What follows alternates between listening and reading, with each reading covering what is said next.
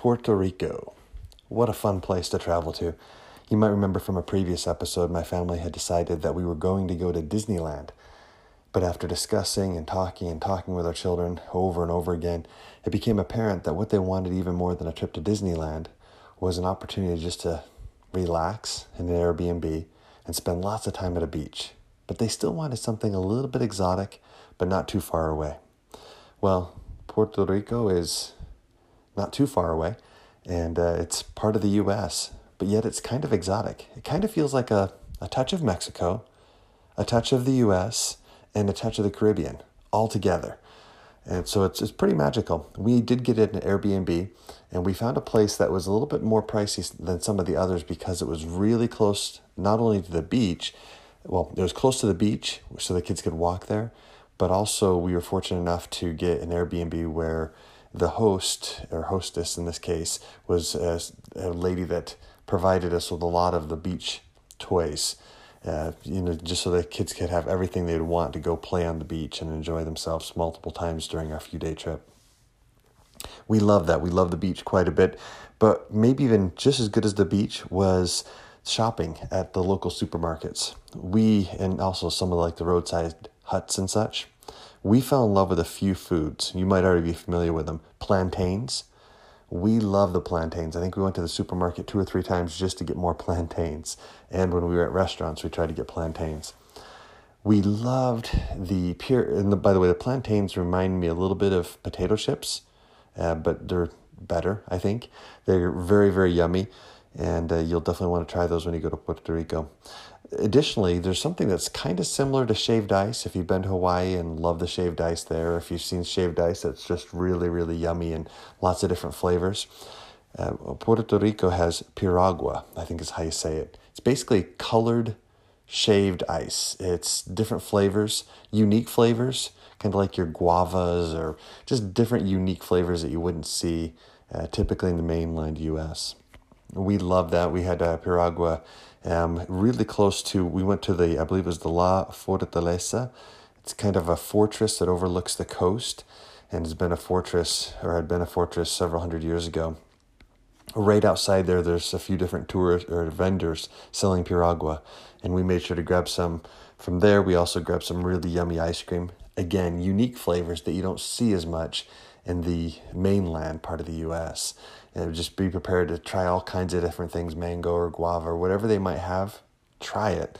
It tends to be really really good. Part of our trip we also really enjoyed that, that la fortaleza. It's a fortress that's just spectacular. Many many steps so be prepared to walk.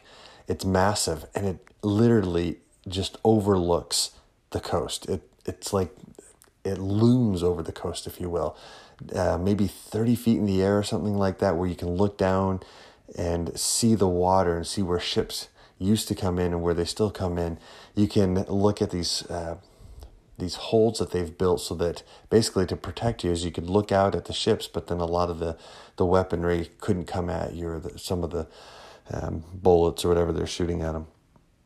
One of our favorite things that we did at night was we did a we went to a bio, bio bioluminescent bay where we had to get in canoes, and two at a time, or two people in each canoe, had to row in sync with a current out into a bay.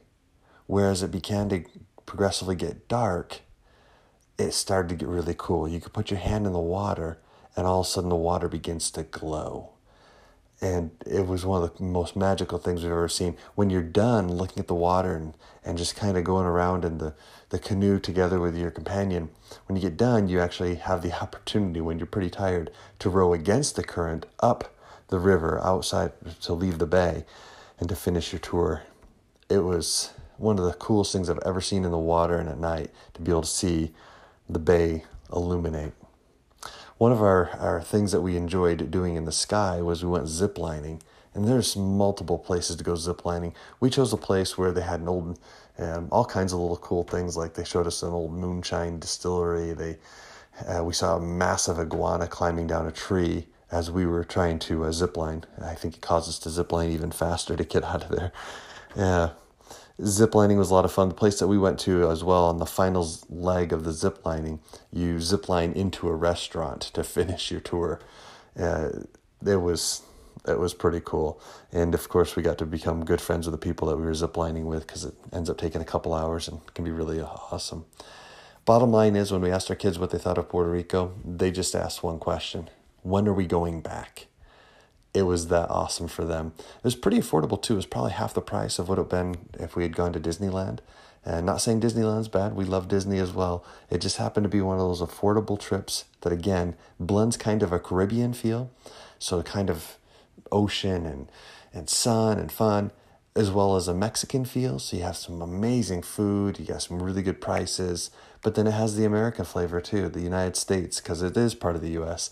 Uh, by the way, uh, if you want a lot of fun, if you want to just lay, have a laid back time, that's the place. There's also quite a bit of partying there as well. I remember when we were leaving for the airport, and we had to leave pretty early, 2 or 3 a.m. one morning, and there was partiers still going on. I think it was into Sunday morning, and they were just crazy having fun and out in the streets.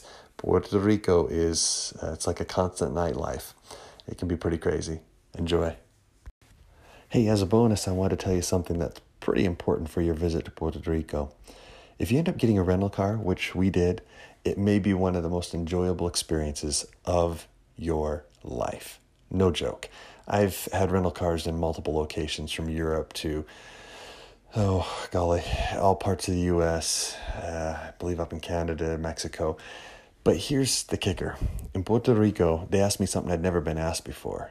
Not, do you notice any visible damage to your car before I took the car? As I looked at my rental car, they said to me, mark or sign here to signify or acknowledge that the car has is currently damaged in only three areas.